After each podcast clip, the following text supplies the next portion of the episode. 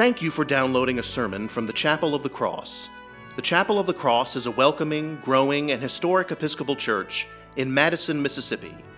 I hope you will join us on Sundays for worship at 7:30 a.m., 8:45 a.m., 11 a.m., and 5 p.m., with Sunday school for all ages at 10 a.m. I also invite you to connect with the chapel online at chapelofthecrossms.org. Again, thank you for downloading this sermon. We pray it will enrich your walk with Christ. God bless you, and we look forward to welcoming you and your family to the Chapel of the Cross.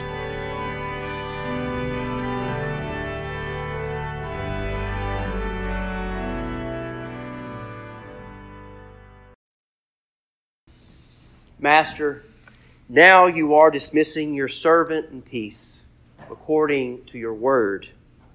For my eyes have seen your salvation, which you have prepared in the presence of all peoples, a light for revelation to the Gentiles and for glory to your people Israel.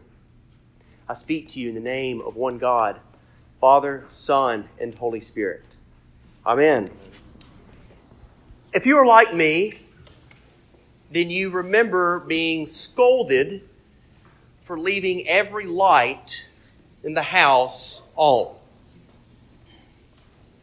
Seems like I was constantly being reminded to turn out the light in my bedroom, in the bathroom, in the hallway, or if there's nobody else in the living room when you leave, turn off the light. And also, if you are like me, then you are reminding your children to turn off the lights and to not leave every light in the house on. It seems like I'm always going upstairs and turning off the light in the children's bedroom, the lamps, the overhead light, their bathroom, the hallway, and if there's a light in the closet, if there's any light that can be turned on. It seems as if I am going up there, turning those lights off. Because when you are the one paying the electric bill, things change a little bit. Things change a little bit, and so you're telling your kids, Quit wasting energy. Quit wasting money. My, mine and your mother's money. Quit leaving every light in the house on. Shorty McWilliams was an All American running back for the Mississippi State University. Hail State. Thank you. Thank you. He played for Mississippi State in the early 40s and he went on to have a short professional career. His name is enshrined on the side of Davis Wade Stadium at Mississippi State in the Ring of Honor. So after his professional career, he owned Weidmann's Restaurant in Meridian. I'm sure many of you, perhaps you've been there, but I'm sure many of you have heard of that historic place in the heart of downtown Meridian. It's been around since I think 1870. And so he owned Weidmann's. And so he would come home from the restaurant late at night. So one night he came home, he walked into the house, and he gathered his four daughters and his wife in the kitchen. They didn't know what he was about to say or what he was about to do, but he gathered them together and he opened the refrigerator door and he said, Now, every dang light in the house is all. I love that story. I remember the uh, Motel 6 commercials coming on the radio growing up. Tom Bodett. Tom Bodett. This is Motel 6, and we'll leave the light on for you. And I thought, that's comforting. Motel 6 sounds like a place you'd want to you want to stay. Doesn't matter what time you get there. Doesn't matter if it's the dark of night, middle of the night. They'll leave the light on for you. That sounds, that sounds comforting. That sounds nice.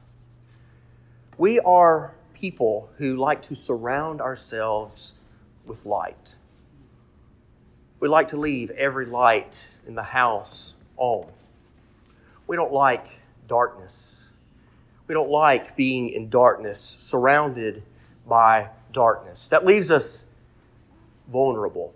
That leaves us susceptible, unable to see the things around us, the dangers around us, or unable to see the path ahead of us, the things in front of us, those things that might trip us up, cause us to stumble and fall. So we surround ourselves with light. We are always searching for the light, searching for a ray of light coming through the cracks in the darkness, or searching for a speck of light, something to give us that comfort, that assurance, and that safety. The late Reverend Culpeper told a story once about growing up in Meridian. There's a little theme here going. Chuck said he had a friend, and in his friend's backyard there was a big creek running through the middle of it. And over that creek was a long bridge. And so when it was dark, he and his friends would be on one side of that bridge and they'd have to walk across to get to his friend's house, which was well lit. It was very bright. And so they would huddle together closely and they'd scoot across that bridge in the dark, afraid of what lurked beneath that bridge, afraid of what might pop up and grab them. They were scared. And so they kept their focus on the light of that house. They kept their focus on that safety and that assurance and that comfort, the safety, assurance, and comfort of his friend's house, lighting their path in front of them on the bridge in the dark. Today is the feast of the presentation. It's also Groundhog Day. He didn't see his shadow, right? If that's news to you, it was news to me at 7:30 during the sermon. I found out the groundhog didn't see his shadow. So that means spring is coming early, right? Yay! Yay! but today is the feast of the presentation. This season in which we are in, the season after the Epiphany, is a season of light. And by light, I mean revelation. When something is revealed to us, light shines on it, scatters the darkness, and we see it for what it really is. And in this season, we see the Christ child. We see Jesus for who he really is the redemption, salvation of the world, God's Son, the Messiah. It was revealed by the Magi, who were led by the light of a star to that stable. It was revealed to them the light of Christ. And they took that light and revealed it to all of the world. And then we continue to Jesus' baptism.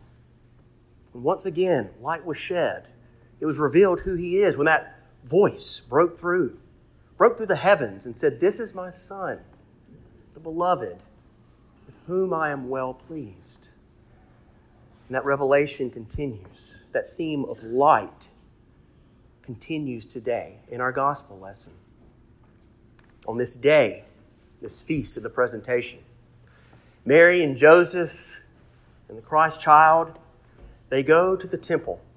They are pious and observant Jews, doing what is supposed to be done according to the law of Moses, the law of the Lord.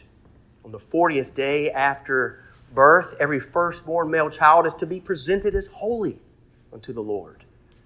And so that is what they are doing. They go to the temple. And Simeon, this man who himself has been in darkness, waiting, searching for the light. Simeon was told by the Holy Spirit, You will not see death until you see this light, until you see the light of Christ, until you see this revelation. And so Simeon gathers up the Christ child. Simeon gathers up the light in his arms. And he says, Master, you now have set your servant free according to your word. For my eyes have seen the salvation which you have prepared for all peoples to see. A light, a light to enlighten the nations, a light to enlighten all peoples, a light to give all peoples hope and joy and comfort and safety and assurance to the glory of your people, Israel. Simeon had been waiting, Simeon had been searching. And at this moment in time, he saw the light. It was revealed to him God's plan of salvation, God's redemption for Israel, for the whole world. Simeon had been waiting for this consolation, as we are told. Simeon waited in the darkness, saw the light, and he gathers this light into his arms and proclaims his joy at seeing the light of Christ. We too wait. We too walk in darkness. Physical darkness, yes, but also the darkness of our lives addiction, illness and disease, sorrow and death because of the passing of a loved one, depression and anxiety. All of those things cause us to feel surrounded by the darkness, to be enveloped by the darkness, hoping, waiting, searching for some speck of light to break through the cracks, some ray of light, some ray of hope to come to us. We don't like that darkness. It is innate within us to go towards the light. The darkness makes us uncomfortable. We fear the darkness. We fear being surrounded by it. It makes us vulnerable and susceptible. And in that darkness, we are just trying to find God. We are asking ourselves, Where is God? How could God leave me in this darkness? But if we go back to Genesis, to the creation, that first chapter, we know that God created darkness just as God created light. God is the God of darkness, just as God is the God of light. God dwells with us in darkness. God walks with us hand in hand in darkness. There's a hymn that says, The night and the day to God are both alike. So perhaps, if we keep that hope in mind, perhaps if we keep that hope in mind, we will realize that God does not abandon us to the darkness, but God is with us there, holding us in the darkness. Psalm 139. You know that psalm? Maybe not. Psalm 139 says, Where can I go to flee from your presence, O Lord? What can I do? Where can I go? If I go up to the heights, to the highest heavens, you are there. And if I make the grave my bed, you are there also. The God who created darkness, the God who created light, will not abandon you. If you are walking in darkness, if you are in the midst of any of these things that I have mentioned, whatever you're going through, keep searching for the light. Keep searching and looking and waiting for the light to break through.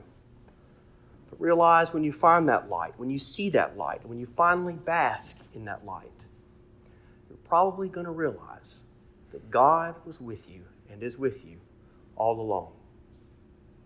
Amen.